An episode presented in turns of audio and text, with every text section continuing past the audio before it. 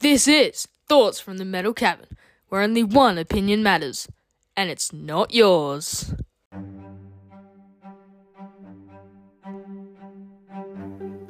G'day there. How's your day been? Yeah, mine's probably been the same. But seeing as you have bothered to go to your podcast provider and choose this podcast to listen to, I guess I better expand on the day at hand. So, this is what I've found interesting in the last day or so. This is the Almanac Report on thoughts from the Metal Cabin. G'day there, and once again, thanks for tuning in to listen to me ramble on about issues that have cropped up in recent times and are worthy of discussion, let's say. And of course, there's no guarantee you will agree with my position or with uh, what I think is correct. But if it opens up discussion, then is that a good thing or a bad thing? Well, that's not what I'm here to discuss today. Perhaps that's for another episode.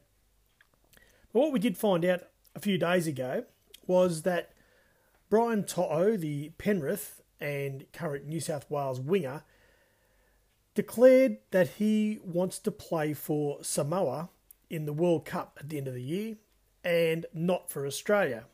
Now, I think the way this was brought up was that if he was chosen for Australia, would he play? And he immediately came out and said that no, he his desire was to play for Samoa.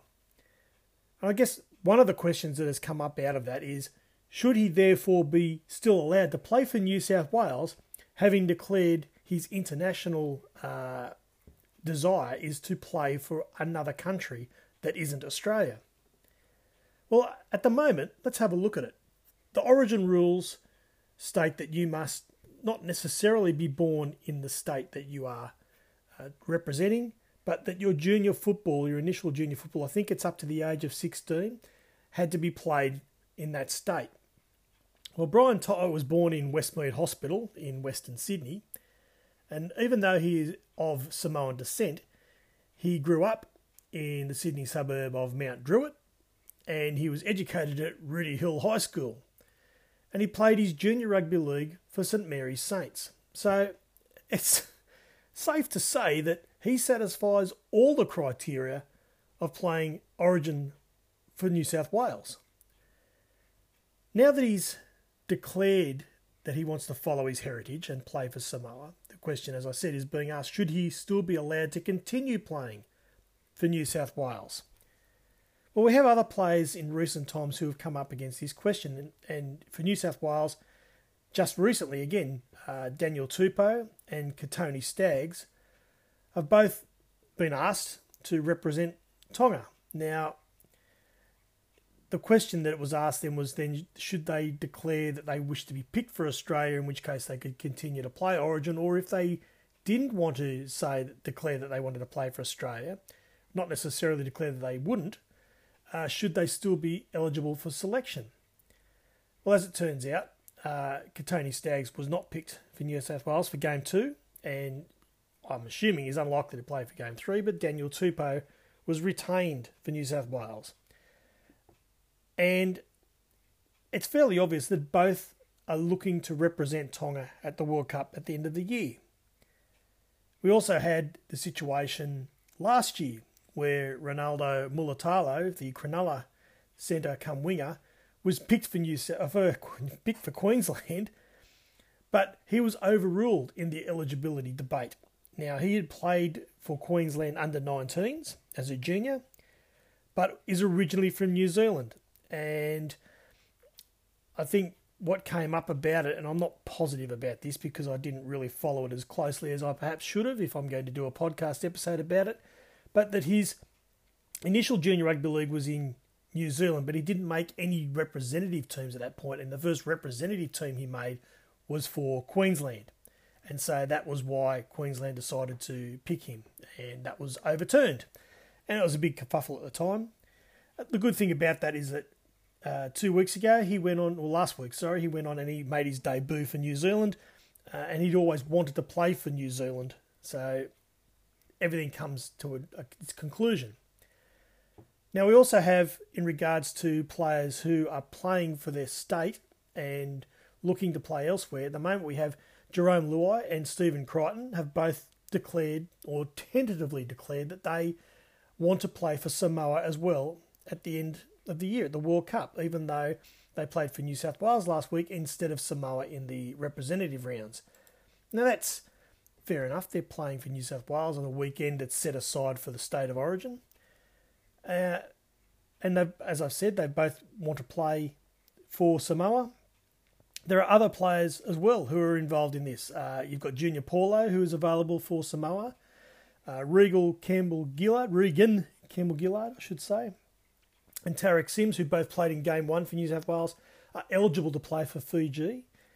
So we come to a question as to is it okay to play for your state if you are looking to play for a different country rather than Australia when it comes to international rugby league? And part of that question, I guess, is does it cheapen international rugby league by allowing these players to have two bites at the cherry, to be able to play Origin and also be able to play for another international country that isn't Australia? Or does that cheapen the Origin um, election uh, selections? Um, and obviously, some will say yes, and some will say no. And for me, at least, it's obvious that certainly with the New South Wales players, and you look at those Penrith players, they are proud to represent New South Wales. They are born in New South Wales. They've played all their junior football in New South Wales. They want to play for New South Wales. It's just that they also want to represent their heritage, and their heritage is Samoan. So there's being allowed to play both those things where eligibility for both is is currently they are following the rules entirely. For New South Wales, they have, have uh, covered every eligibility clause, and for Samoa, they've covered every eligibility clause as it currently is. Now, surely by being allowed to do this, as they currently are, both levels of representation are the stronger for it. New South Wales are picking their strongest team, and I'm using New South Wales because they have so many of these players who have other eligibility for other nations. It allows New South Wales to pick the strongest team that they can by the current eligibility laws. And it also allows Samoa to pick their strongest team, so therefore they have the strongest representative they can have when they play a test. Now, isn't that good for rugby league? Or by not allowing them to do one or the other, are we just weakening one of those two suits, whether it's New South Wales or whether Samoa, are we weakening one to just please the other?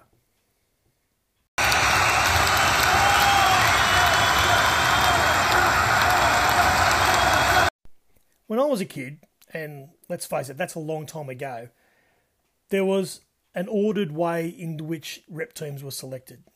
You played for your club, you played first grade, you then went to a city country game where the best of the city played against the best of the country before it became City Origin. You then played for New South Wales, or in Queensland's case, you played for Queensland. And then from there, the best were picked to play for Australia. And there was no doubts left into the way the selection process was. You went from club to first grade to, for New South Wales, you had the city country, for Queensland and then New South Wales, and then on to Australia. Now, once the origin concept came in with the city country origin, that sort of just meant that there was only Sydney players ever being selected in those teams. And of course, once we got to origin level with at the state level, we had the best of the best again, I guess, being able to play wherever they wanted their club football and not letting it uh, affect where they were selected for state level. Because before Origin, if you were a Queenslander who'd come down to play in the New South Wales Rugby League competition, which was based in Sydney, you would be picked for New South Wales against Queensland. And then that's why New South Wales won a thousand series in a row before they decided to steal the origin concept from the AFL and then evened the competition up, really, and allowed Queenslanders to move to New South Wales before we had uh, Brisbane come into the competition in 1988.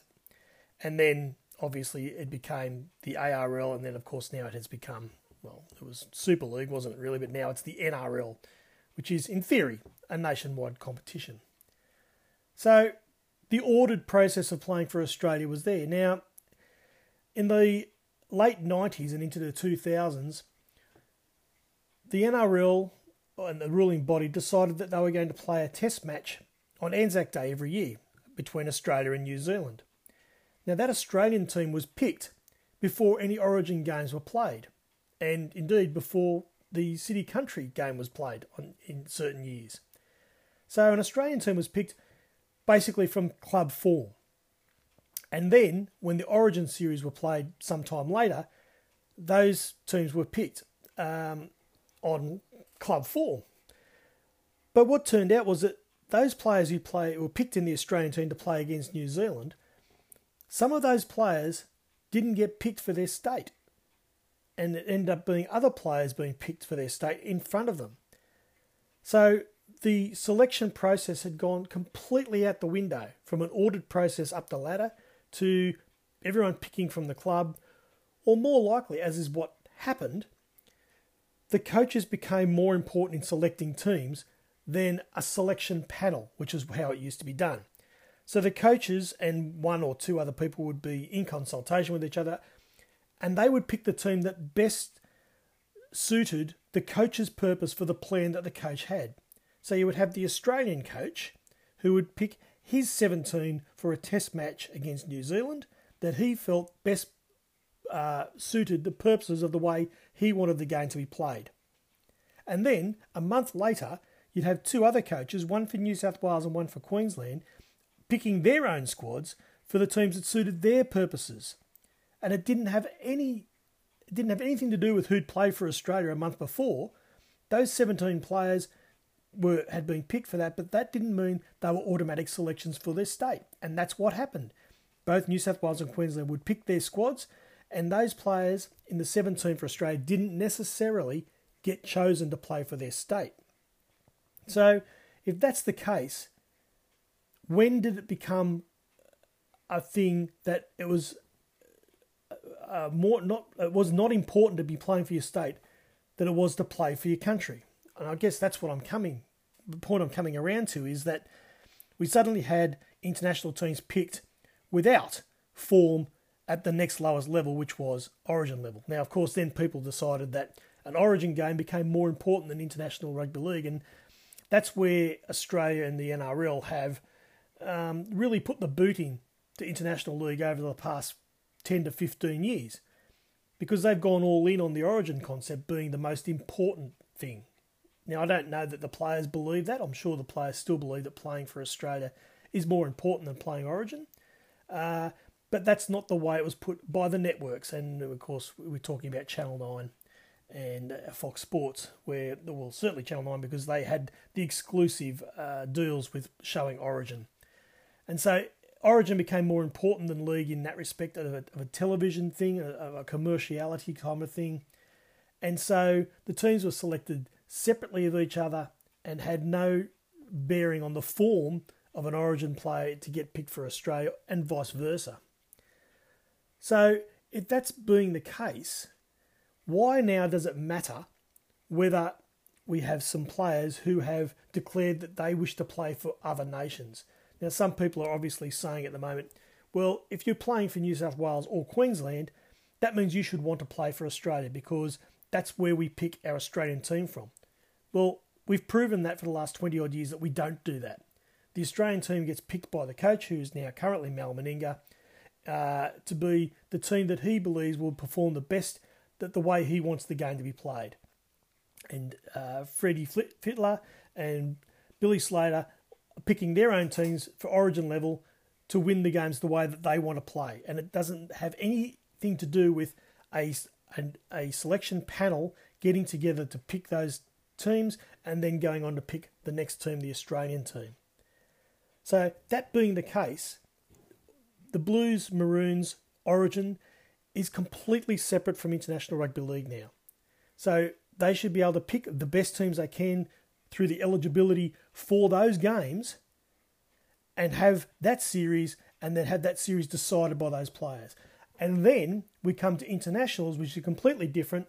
And if you have four members of the Blues who are playing for Samoa and three who are playing for Tonga, and the Maroons have the same number, and then the rest get selected for Australia, well, that's just the way it is. It's like it is with the Origin series now. And in the long run, surely, because Origin is not the all and end all when it comes to selection criteria for the Australian Rugby League team, that's because that has become its own tournament and it's not tied to any other level of rugby league. And it's just New South Wales against Queensland. So, by doing this and by allowing players to play in Origin and still choose the country of their heritage rather than necessarily of their birth, this is increasing the competitiveness of international rugby league. And in fact, it will bring it back to being the most important level of representation, which is as it should be. International rugby league should be the thing that everyone strives for. So that we have an origin series with the people who are eligible for it, that's great. Now, if players from there don't want to play for Australia, they've chosen to play for someone else, that shouldn't be a problem because international football is different. And by increasing uh, the competitiveness of international rugby league, by having Tonga and Samoa and New Guinea and the Cook Islands and all of these new countries coming in that never had a chance of playing when I was a kid, we can have more internationals, which is what we should have. We should have more international rugby league. And then we can play against teams from England who, you know, instead of being Great Britain, it should be England and Wales and Scotland. And having a much more competitive international rugby league, which was what will make rugby league survive. Because without that, and if it's only played in Australia and New Zealand, then rugby league can never really uh, compete with these other countries or these other sports at a different level. And rugby league is better than that. At its best level, it is better than that. So, when we come to talking about eligibilities, for me, I think it is a terrific thing that we have players who are born, bred, schooled, and played their junior football in a state, being allowed to play for that state, even if, when it comes to international league, they choose their heritage over the country of their birth.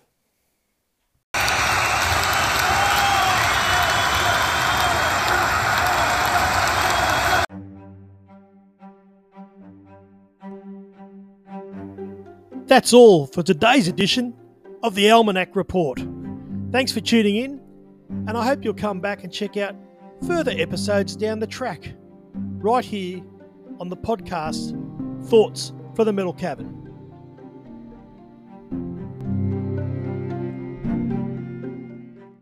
You have been listening to a Metal Cabin production.